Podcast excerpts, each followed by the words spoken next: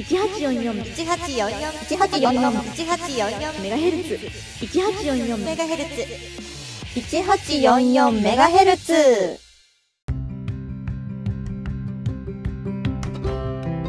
野球協カープ女子コンビによる野球にまつわるエトセトラを語り尽くす番組。1844メガヘルツ。パーソナリティの小夏と。マピです。よろしくお願いしますはい1日遅れの配信ですが皆様いかがお過ごしでしょうか？はい。首を長くして待ってくれてたかな？どうでしょう？どうでしょワクワクして待っていただいたら嬉しいんですけども。ううん。はい。まあ異例の月曜日更新ということで。ほい。まあねいろいろと日曜日。はい。いそんなにいろいろはない。いろいろはない。含みを入れる。うんなにいろいろはないですけれども、まあね、あの連日オープン戦が、えー行われておりますけれども、はい。なんか前回さ2週間切ったねとか言ってたけどさ3週間だった3週間。もうカレンダーが読めない。楽しみすぎるんだよね開幕が。うんうんうん。まあね今日が14日ということであと11日で、えー日本プロ野球開幕という感じでございますよ。はいなんか予定通り開幕してくれて嬉しいな今回はなうん。もうお客さんもね、しっかり入りそうですしね。うん結構ね、うんフルで入れる球場もありますからねうん。はいまあでもこれからねこうシーズン中どれだけそのこう感染防いでいけるかっていうのがね一番問題になってきますけれどもというか、まあ、去年もね、別にその球場でさ、うんクラスター起きましたとかっていうのはなかったじゃない。そうねなかった今まで通り、大声での観戦はできないけれども、おしとやかに。拍手とかねカーフバットとかね、メガホンとか叩いてあればね、うん。うんあと、まあ、ご飯食べるとき、ちょっと気をつけてもらって。そうだねうんそれが一番ちょっと気を使いながらっていう感じにはなりますけれどもという感じですね。ということで、今日も頑張って配信していきましょう。はい。1844MHz は、同人アナログ野球ゲーム、卓上野球機構の提供でお送りします。監督はあなたです。選手起用や作戦もあなた次第。実際の野球で起こりうる様々なシチュエーションを体感せよ。サイコロ2つで本格采配。同人アナログ野球ゲーム、卓上野球機構。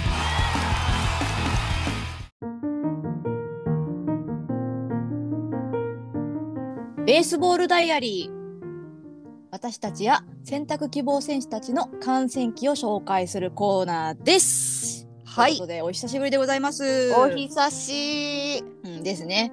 パーソナリティ2人の観戦記をね紹介していきたいと思います。わーい。わーい。えなんやかんや言うて、自分らの観戦機ってあんまりやってないよね。実はやって たまにねこうあのやってたんですけどもコロナ禍最初頃とかうん、ちょこちょこやってたんですけれども、だんだん減ってしまいましてですね、まあ、うんこう2人ともねこう行く頻度がだいぶ減ってしまいましたのでそうね、去年なんか私1試合しか行ってないからねう。ーんそうなのよね。うん。でなんかたまにねこう大学野球とかのね観戦記を紹介したりはあったんですが、プロ野球はなかなか久しぶりでございます。はい。ということで実は実は本来の配信日でありました3月13日の日曜日、えー日本ハムファイターズ対広島東洋カープのオープン戦を2人で見に行ってきました。はーい。実は2人で観戦するのは、まあ、2度目か。2度目ですね。観戦は2度目。うん。うん。本当にえっ、と何年ぶり ?4 年とか？ぶり？そうじゃない？初初めて一緒に見に行ったのが、あの、高橋光也投手の初勝利の日、そうそうそうそうそう、えー巨人戦でしたけれども。うん、あの日以来なので、うん。もう本当に 4, 4年ぐらいぶりかな？そうだね。うんそうだね。となりますが、はい。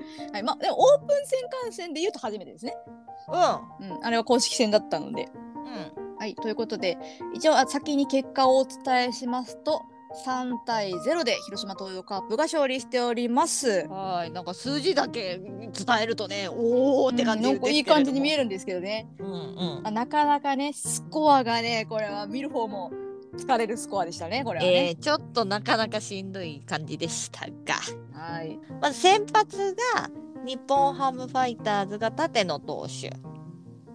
で、広島東洋カープが遠藤投手の両投手で、えー始まりましたけれども、はい良かったですね。うん。うん、お互いですごく良かったです。まあ、あのーお互いあと一本が出ないみたいなね。そうね。だからまうんあ投手からするとランナーを出しつつも抑えたっていううんうん。形にはなりますね。そうね。うん。縦の投手が5回までを、えー、と0点投げ切りまして、で遠藤投手の方が、えー4回まで投げ切っております。うんはい。まあお互いあの先発ローテ入りできる結果だったんじゃないかなと思っております。まあ日本ハムはでもちょっと状況わからないのであれなんですけど、まあおそらく先発ローテに入ってくるのではないかなと思いまます、あまだ日数があるんで、うんうんうん。もう一回見るかなっていう感じはありますけど。うんああそうね。うん。でもほぼほぼ確約できるくらいおお互い良かったよねその内容としては。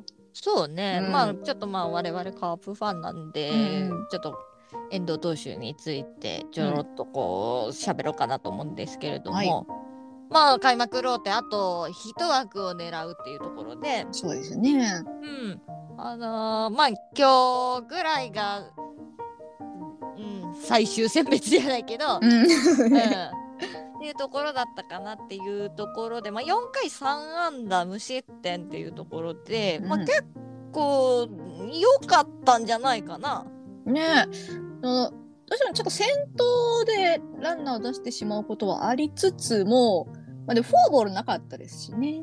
そうね、うん、それが一番良かった。だね。うんうんうんうんと思います。まあなんだかんだねやっぱあのランナーがいてもちゃんと投げ切れてたっていうのは大きかったかなとうんうん思いますね。で広島次に投げたのが今年のドラ1ルーキーの黒原拓海投手ですよ。はい。いやーよかった。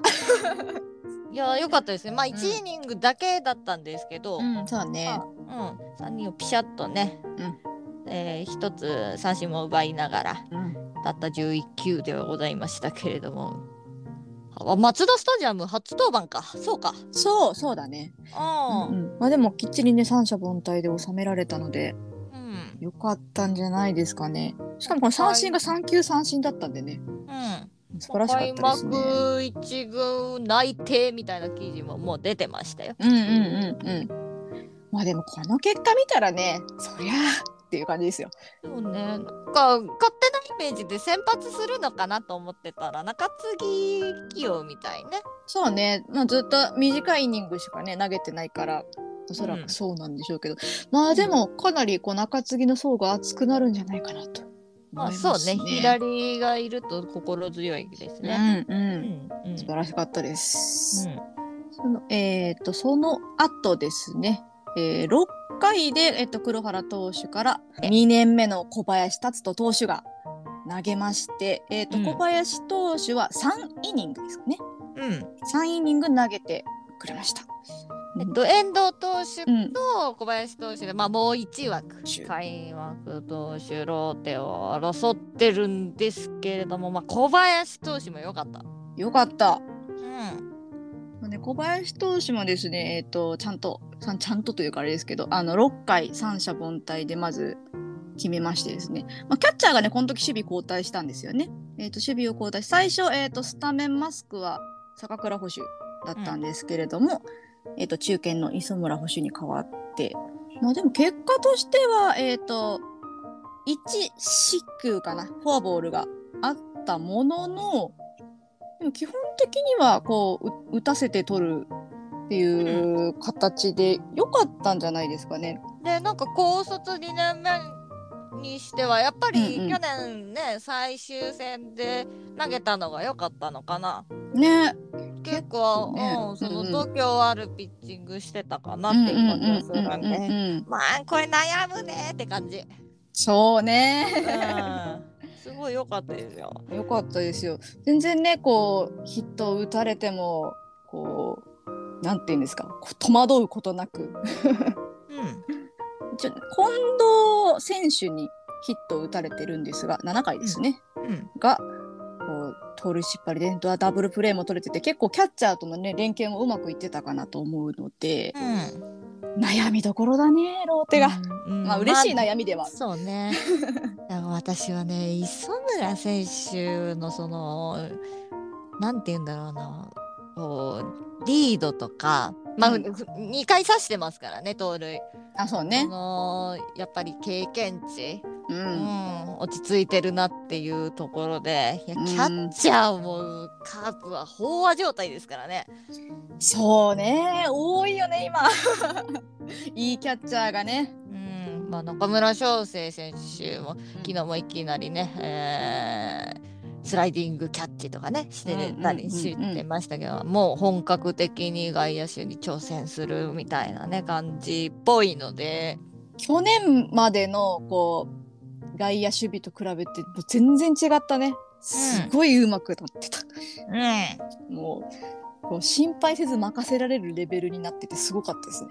うんそして、えっと日本ハムファイターズの方は6回からですね縦の投手から長谷川投手に交代しておりまして、うん長谷川投手がねあのオープン戦4戦連続無失点とからしいんですよ。おおそうなんだ。うん、まあかなりねこう、まあ、日本ハムファイターズの中ではこうなんというんですか今話題の投手というかななんじゃないかなと思うんですけど、まあおそらく中継ぎかなと思うんですけど2イニングね投げてましたね。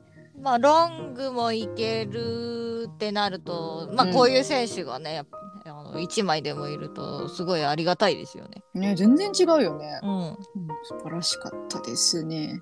まあ、ここまで9回まで0000000って来てたんですよ。はい。うーん、なんかね、サクサクサクサク進んでいくわけですよ。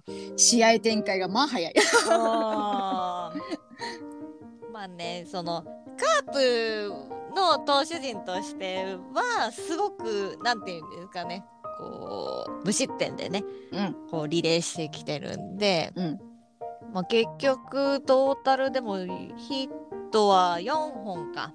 そうですねトータル4本しか打たれてない。うん、打たれてないんで、まあ、お抑えてるなっていう感じはあったんですけれどうんも、うんうんまあちょっとカープさんはねうん。なかなかサードすら踏ませてもらえないっていうね。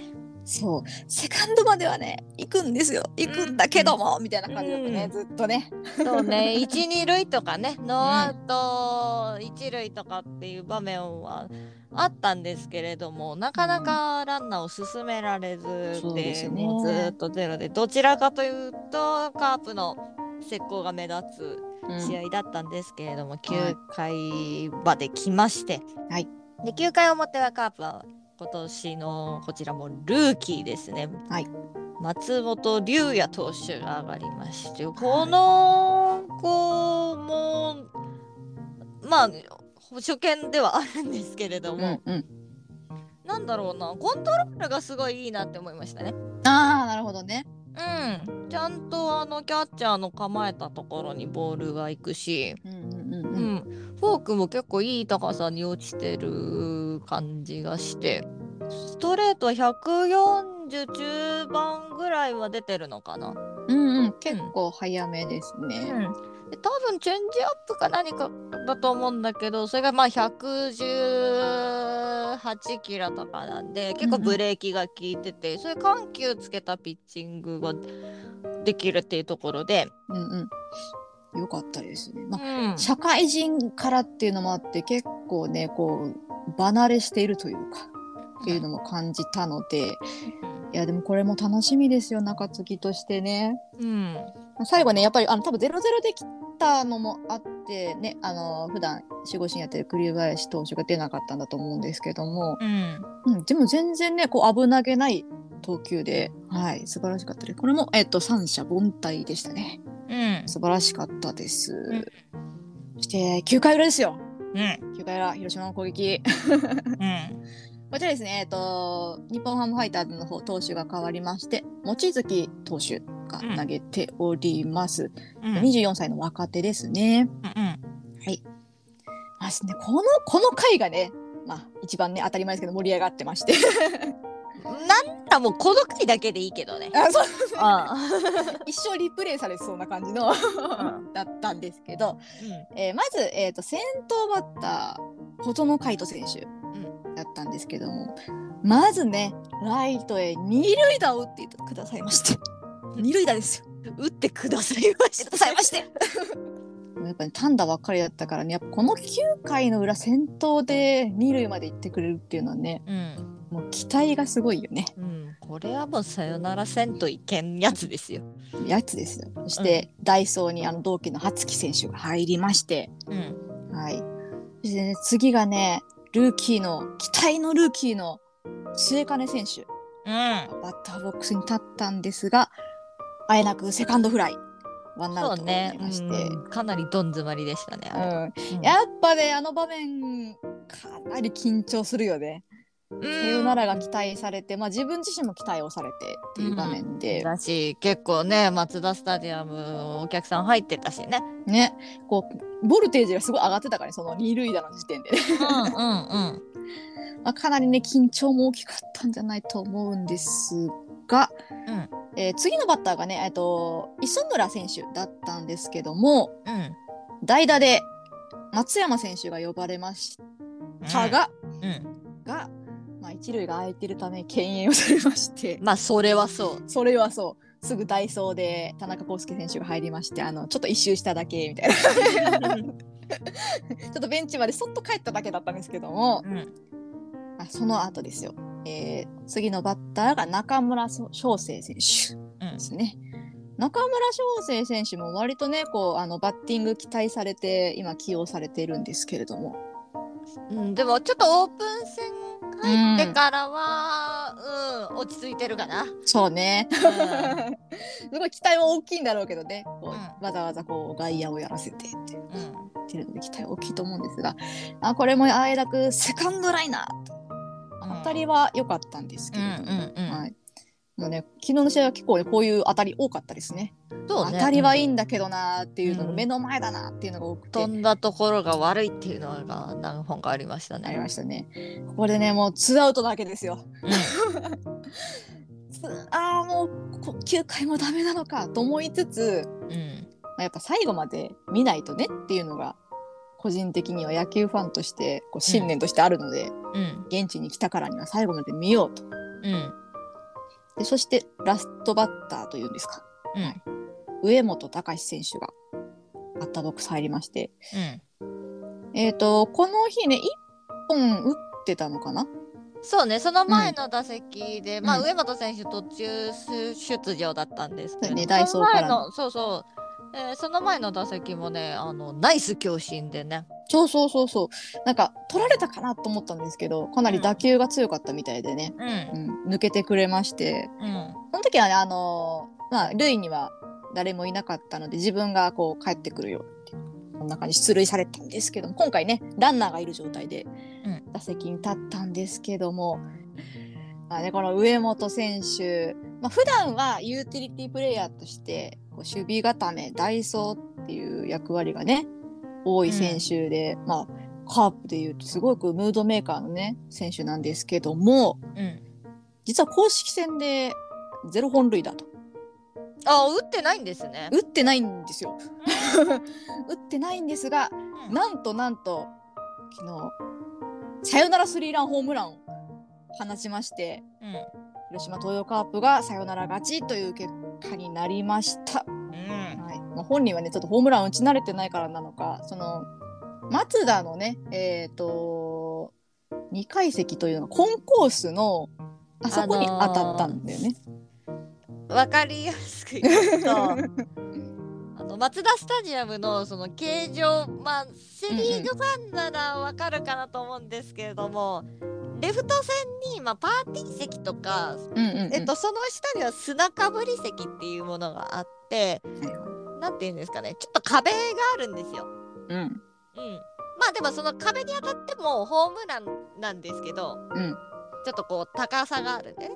そうそうそうそうこうスタジアムルールでそのレフト線にある壁に当たってもホームランなんですけれども多分ねその跳ね返ってきたから、あそうね。うん上本選手ホームランなの？みたいな感じで分かってなかったっぽくって一まあ。回セカンドで止まったんだよね。うんうんうん。止まって、あ審判見てあのゆっくりもフォームに戻ってきたんですけど。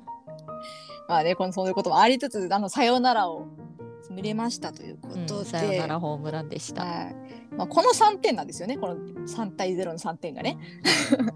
なのでスコアボードに9回の裏のみ点が入ったという形のスコアになっております。はい。まあ、結果だけ見ればねもういい試合してんじゃんって感じなんですけど。いや中身がね。中身がね。うんうんうん。かなりこうまあ結果として10安打で3得点、まあ、そのスリーランホームランのみなわけなので、やっぱりここがねまあ前から言ってるんですけどまあやっぱりここの打線のつながりがまだまだ課題ですね。そうね。まあちょっうんとその打順もまだ固まってない段階なので、うんうんうんうん。うんだし、まあ、今からね外国人選手が来日して、まあ、ちょっと開幕は間に合いそうにはないですけれども、ね。まあ、そういうところで、まあ、どういう打線を組ん最終的にね組んでいくのかはちょっと分かりませんけれども、いやもうちょっと点入ってよかったなもっと楽に勝てただろうな9回裏なかったんじゃないのっていう展開ではありましたね。ありましたね。一応ねこうセカンドまではいけてたからねその得点圏までは。うん。いけてたのでうん。いやーここであそこでっていうのがね 結構ね、あの多く見られる試合だったんですが。うん。いやーなかなか課題もたくさん見つかった試合でしたねこれはね。うん。あのーまあカープはやっぱり8回裏かなと思うんですけどうん8回の裏にえーっとそれこそ1番上本選手が内野安打でノーアウト一塁うんの場面で2番に野間選手が入ってたんですけれども野間選手がねバントを決められなかったんですよね。そうなんですよね。うん いやーあれがかなり悔しい展開では。うんちょっとねもうそういう場面絶対あると思うんですよね。もううん 8, 8回っていうところでもう回も深まってきて、うん、でもう0-0できててもう今日は1点勝負だなっていう試合って絶対あるじゃないです絶か。対シーズン中ある。うん、でノーアウトでランナー出ましたっていうところできっちりバントで送れないっていうのはかなりねうん痛い。しかも一番バッターからだったんですよね本当に。そうそうそうだから、うんそういうのがすごくもったいないなっていうところで、うんまあ、野間選手ねちょっとバッティング今あまり調子が良くない一昨日やっとオープン戦初ヒットですみたいな感じなので、うんまあ、せっかくね昨日も DH で打席たくさん立たせてもらってるので、まあ、ちょっと野手キャプテンですしねもうちょっと頑張ってもらいたいなっていうもうこれは期待も込めて。そうですね。うんいやーもう私個人としてはすごくねこう好きな選手なので本当に本当に頑張ってほしうんい。いやーこのままでね終わってほしくないなっていう。やっぱりできるようになっておかないといけないものじゃないですか。うんバントっていう小技、なんて言うんだろうな。バントってまああのー簡単ではない。難しいんですよ。そう難しいんですよ。うん、うん。だけどやっぱりその本来であれば1番2番打っていかないといけない選手だしね、うんこういうのはきっちりやっていかないとやっぱり首脳陣からの評価はすごい下がっちゃうんじゃないかなっていうところはありますね。そうね、ん、三振が目立つのはねうんいただけないっまあ減っところもありますてね。るんですけどね。ううん、んまあ、出れば何か起きるっていう選手だと思うので、うんうんうんうんももちろんね。うん、もちろん、うん、そうね。なんか結構バット短く持ったりね、結構工夫はしてるっぽいんですけど。うんうん。あその努力をね、とりあえずオープン戦で、今ちょっと空回りしてる状態な気がするので、そうね、もう開幕しちゃうからね。ううん、うん、ん、なかなかね、こう、今、今結果出しとかないとね、うん。開幕でスタメン難しいですよ。うん まあね、あの開幕スタメンまだまだね、こう野手はね、どうなるか本当にわからないんですけど、そうね。うん。え、で、ピッチャーたちは大体こう固まってきてるじゃないですか。そうだね、カープね。結果が出てるうんのもあってさ。うん割とね投手陣はね、そんなこう大きな問題はそこまでないかなと、個人的に。には思ってるんですけど。そうね。だってうんまあ、栗林投手にいかにどうやってつなぐかっていううん。ところがまあ課題というかね。今のところね。ううんんうん。今年は延長もあるじゃないですか。そうね。うんそうそうそうそう12回。も12回まで行くってなるとまあその昨日のね松本選手みたいにうんうん。あの投げてくれるようなね選手がいると結構助かるし、うん。うん、っていうところで、まあ、カープはね割とピッチャー陣は本当によくやってるなっていうか、うん。今のところね、オープン戦見る限りは、うん、そこまですごいボロボロだなっていうのは感じないかなと。ご主人に関しては。まあそこまでかなうん、うんまあフォアボールがね本当に減ってますねうん。うんそうなのね。フォアボールがね、やっぱり命取りになるなっていうのは、野球を見てるとね、やっぱり思うと思うんですけども。それが減ってるから、ね、うん素晴らしいことです、本当に。高橋健投手コーチ様々ですよ。本当ですよ。あとはやっぱりね、野球は点取らないと勝てないですから、うん。点を取れる打線を、打順を組んで、まあ、野手たち一人一人のね、こう、努力も大切ですけれども、うんなかなかね、まだ、あの、打線が固定、固定まではいけてないので、うんそうねななんんか開幕4番誰になるんだって話もあるしね。うんいやもうさその久しぶりにマジで真剣にさ昨日野球見たからうんうんうんうん。思ったのは今年のカープは1点さえ取れば、うん勝てるなってちょっと思って、ああ、なるほどね。うん守りきれる。うん、ピッチャーが結構良さそうだから、うんうんうんもううん1点さえ取れば勝てるのにその1点が取れてないなっていうねイメージがやっぱりこうありますので。いけそうな雰囲気は出るんだけどね。うん、うん、まあまだもうちょっとね開幕までオープン戦試合ありますから。まあ、チャンスをどう生かしていくかっていうのがね、うん、この課題をオープン戦の間にね、こう解消できたら一番いいですね。うん、とうん、いやー、でも、まあ、試合として、まあ、最後まで見てよかったなっていう試合ではあった。そうね割とね途中でもう帰っちゃうね人もちらほら。結構ね、あの見受けられまあ、ちょまあね、ゼロゼロでずっと来てて、なかなか点入らねえ、点入らねえって思ってね、まあ、コロナ禍もなこともありますし、うん。混む前にちょっともうダメそうだから帰ろうみたいになっちゃう人もねやっぱりいると思うんですけども、うん。いやこういうことがあるからね野球は最後まで見たい。って本当につくづく思いましたね。はい。はい。まあでもやっぱさよならもいいですがやっぱりサクッとすっきり勝ちたいですね。そうねもう先生中押しダメ押しで勝てるのが一番いいんだから。一番いいんだから。まあうんだね、さよならはねもうあのすごい興奮はしますよ。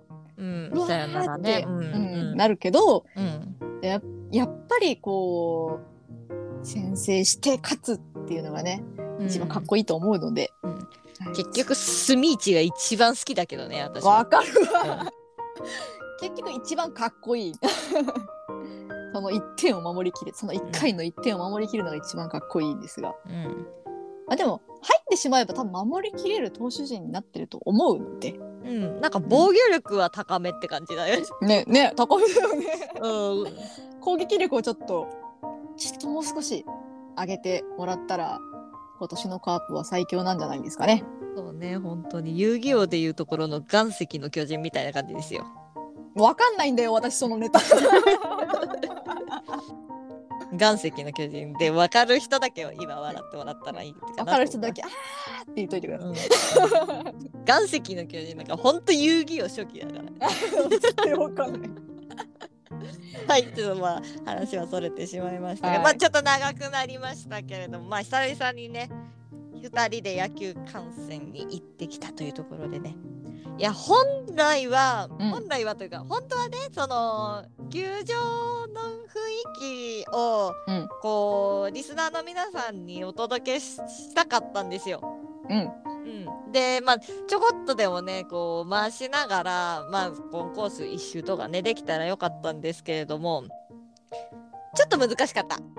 そうだね。もう、フルで観客の方入ってましたし。そうね。結構お客さんが多くって、うん、かなりね、こう人がかかなりコンコースがねもう混み合っちゃっててうん。なかなか難しいかな。まああと席もねこう今は間隔空けずに詰めて座ってしまってるのでうん、なかなか今回は難しかったです。そうね。うん。なんかねそれこそね YouTube もチャンネルあるから動画でも撮ってとか思ったんですけど、まあ、ちょっと難しかったので普通にに収録しました。はいしました。はい、まあいつかはねこう松田スタジアムの様子とかを撮れたら一番いいんですけどね。うんまあ日曜日のこともあってかなりね人も多かったのでそうね。しかもまあ日本ハムでね、あのビッグボス効果ですかね。そうですねもう帰りとかもすごかったのねビッグボスの出待ち。うん、そうだったよ。そうそうそうそう、すごかったよね。本当に沿道にさ、あのまあ松田スタジアム行ったことある方ちょっとわかるかなと思うんですけど、ちょうどこう、スタジアム沿いに道路があって、うんうんでその選手とかバスとかタクシーでまあ帰るんですけどちょうどこうその沿道をね通ってくんですよ。そうそうそうそうそうそう。うん、なんでまあ出待ちじゃないですけど結構ねほんと何百メータークラスだよね。ね、でなんかもうずらーっとさ歩いてない人たちがさうん、100メーターぐらいこう沿道にさもうんうずーっとこう、人がいてあービッグボスを一目見ようといらっしゃるんだなと思って。だってもう試合中にビッグボスがなんかするたびに歓声が上がるんですよ。うんおかしいなふもうユニフォーム赤い人ばっかだけどとか思いながらなあもうこんもうやっぱ今季の日本ハムファイターズ戦はねかなりの人混みと戦う感じになりそうなので。ねまあカープ 対カープじゃなくてもねなんか、ううんんビッグボス効果っていうのはありそうですね。はい、そうですね。うんまあでも日ハム的にはねこう見て見に来てくれる人が増えていいんでしょうけど、まあ、なかなかねこう撮影難しかったんですが、まあ、なんか折を見てできたらいいね。そうね、まあ公式戦とかでもどっかで、まあ2人で観戦することがあれば。そうね、まあ、うんマツダスタジアム、まあ、コンコースが結構ねこう他の球場に比べるとちょっと独特と個性があるのでちょっと見てねあー、まあ、ズムスタ行きたいなーって思っていただきたいので まあまたあの機会があれば動画を撮って回して頑張っていこうかなと思います。はい。ということでね本日は久しぶりに2人で、はい、感染した感染期を紹介させていただきましたベースボールダイアリーのコーナーでした。野球協カープ女子コンビによる野球系ポッドキャスト番組 1844MHz プロアマ問わず、観戦記、成績、セイバーメトリクス、球場グルメ、写真の撮り方、メイク術などなど、野球にまつわるエトセトラを語り尽くします。毎週日曜日お昼の12時に各種ポッドキャストにて配信中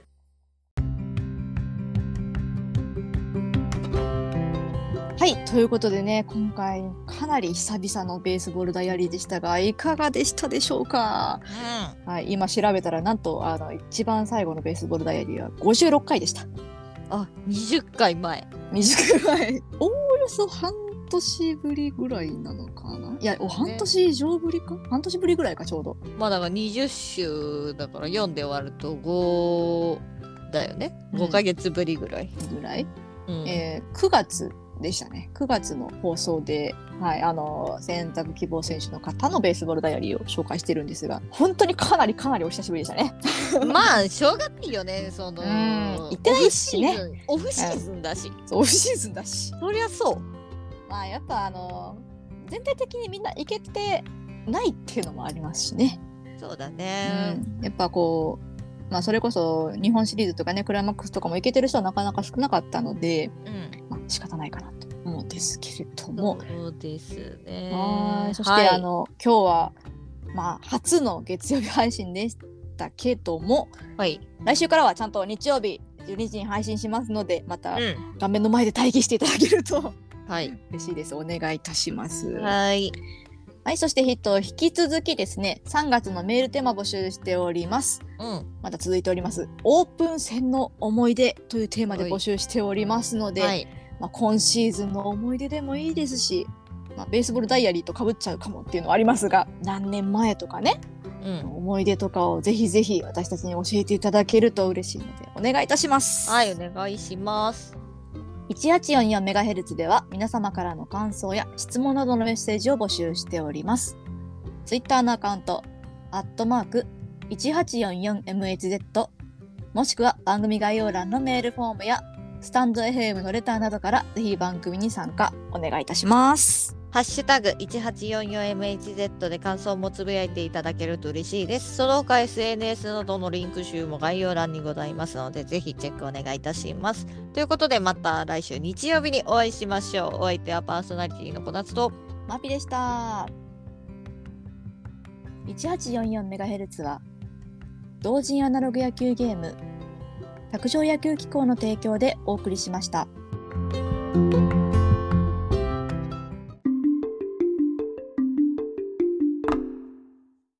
ムセット。